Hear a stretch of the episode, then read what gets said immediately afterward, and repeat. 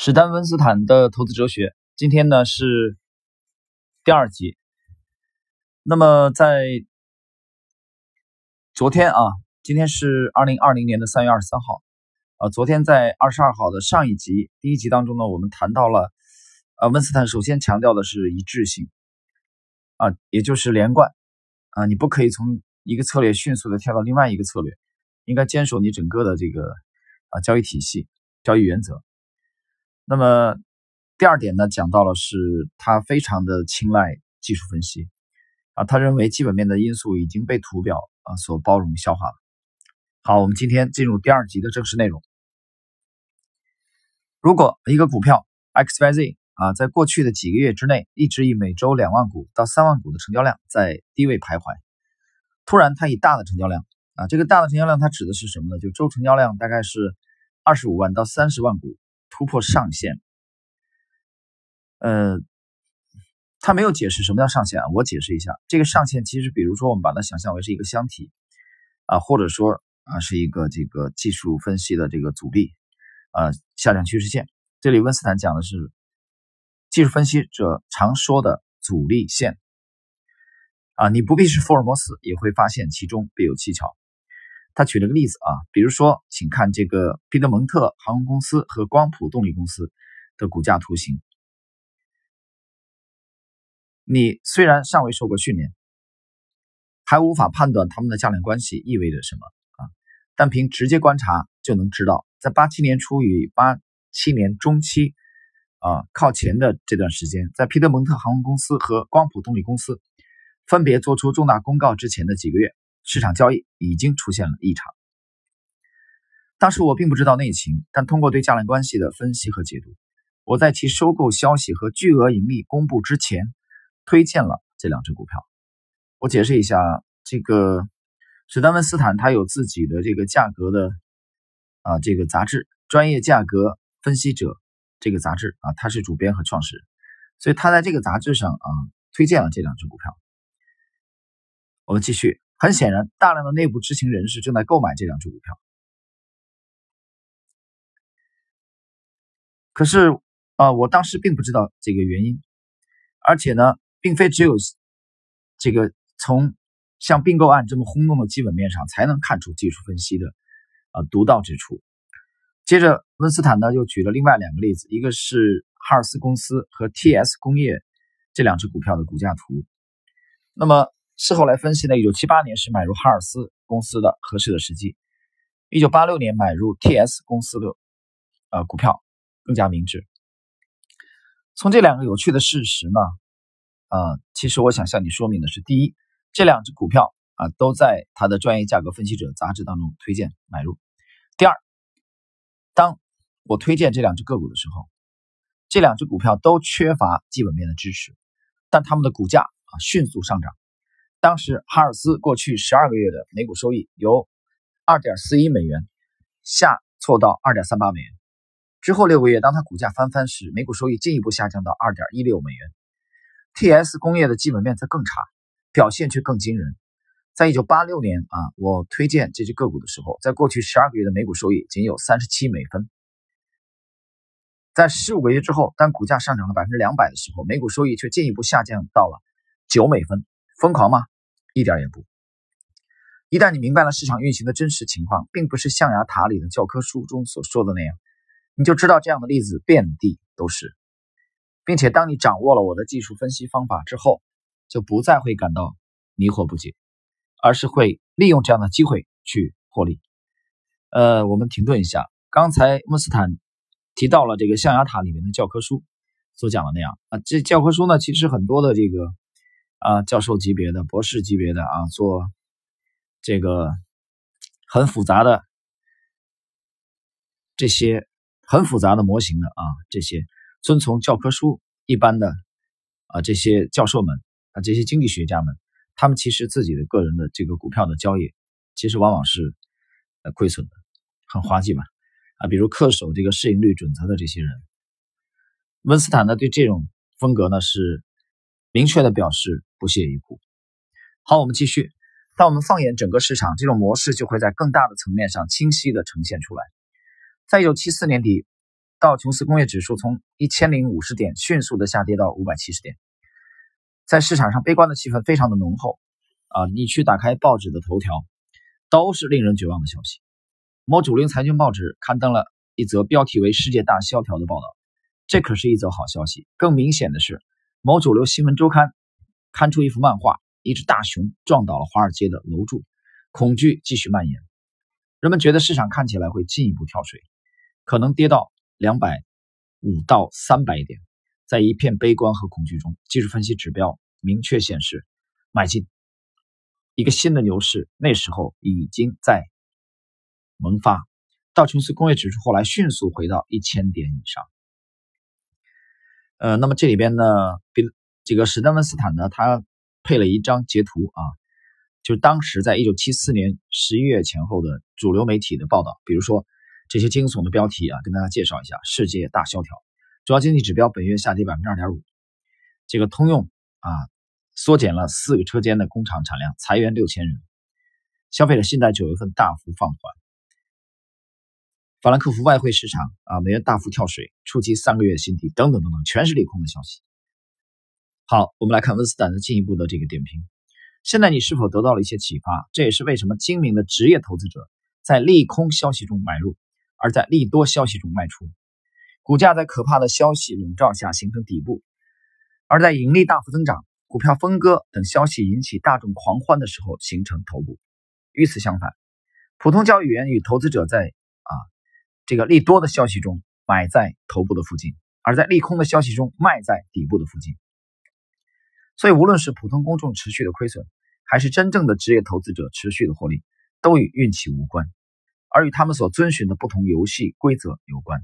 这与玩牌很相似。职业扑克牌玩家清楚的知道各种组合出现的概率，拒绝贸然冒险；而新手则往往根据自己的预测和感觉行事，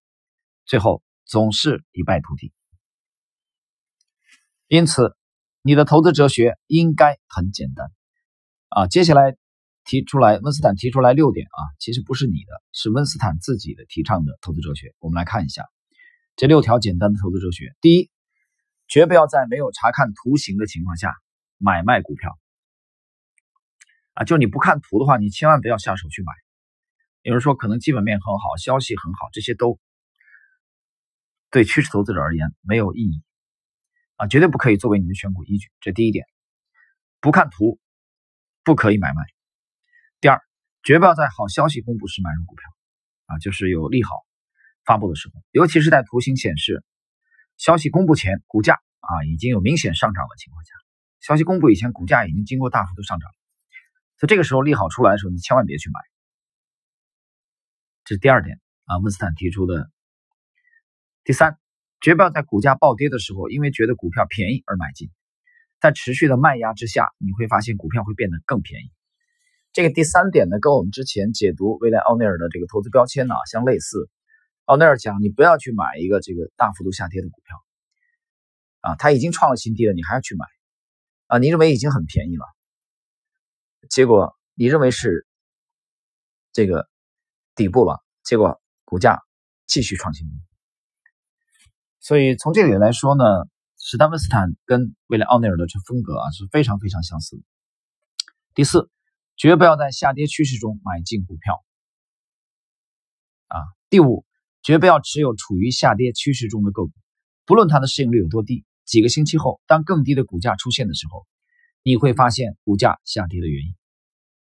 第六，始终保持一致性。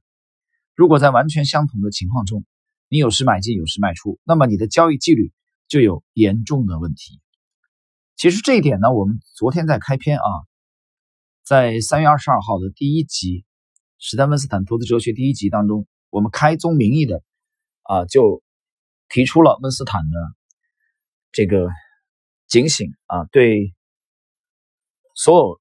立志于这个从事趋势跟踪的投资者的这种警醒，就是讲一致性，讲连贯啊。我还举了例子，在上一集当中，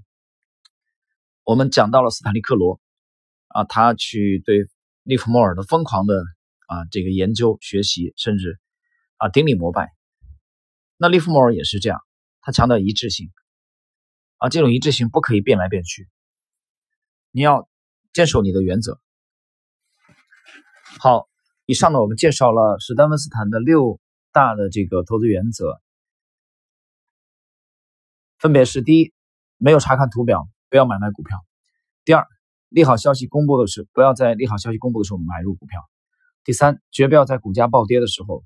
贪便宜去买股票；第四，不要在下跌趋势中买进股票；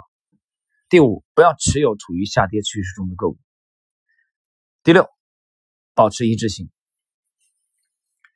好，接下来我们来看今天第二集的啊这个结尾部分的内容。那么结尾部分的内容呢，其实温斯坦呢他提出了一个呃概念，他举了一个案例啊，我们来看一下，就是他在讲解他的体系的时候，他使用了一个案例，就是拿了一个股票做。案例就这股票的名字叫 XYZ，XYZ，他把这个股票的走势图呢分为了几个阶段啊，我们来看一下，他把 XYZ 呢分为了几个阶段。这里边呢你会发现，史丹文斯坦对三十周的移动平均线非常的看重。各位啊，他也研究股价的这个支撑和阻力，他把股票的呃这个交易啊整个的这个区间啊，它分为了几个阶段。那么我们来看看他是对移动平均线是怎么论述的啊？移动平均线是一个非常重要的技术分析工具，它能帮助你同时留意短期波动与长期波动。移动平均线的作用就是让你从无序的日间波动中看清楚长期趋势，从而免受无序波动的影响。尤其是在新的买卖程序加剧了每日震荡的情况下，在这些年里，我发现十周移动平均线更适合交易员使用，而三十周移动平均线更适合长期投资者。这里我停顿一下啊，十周移动平均线，其实你去研究维利奥尼尔，呃，他的 c a n s l i m 体系当中，他对十周移动平均线是非常看重的，啊，非常非常看重的。这个十周移动平均线其实也就相当于五十日的均线，因为一周是五个交易日，对吧？然后呢，史丹文斯坦他个人呢，其实更强调三十周的移动平均线。好，我们继续来看，在股票交易时，股价低于三十周移动平均线的股票。绝不能买入，他用的是绝不能买入。尤其当三十周均线上升时，对长期投资者来说，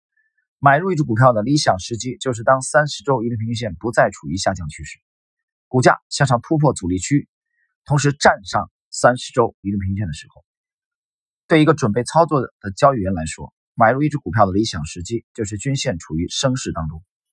股价已经站在三十周移动平均线之上，理想的进场点。是股价在新的交易区间盘整过后，回拉至移动平均线附近，再向上突破阻力的时候，我们把这个今天最后这部分小结一下啊。第一，一三十周移动平线的方向啊，不可以是向下降的。第二，股价应该站在三十周移动平线之上。那么最理想的情况就是股价在新的交易区间盘整过后。再度回撤啊，回调至三十周移动平线附近，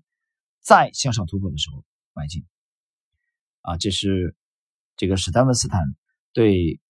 整个的他的交易交易哲学当中的啊首次提出来对三十周移动平均线的高度关注。当然，我们在后期的学习当中呢，还会继续的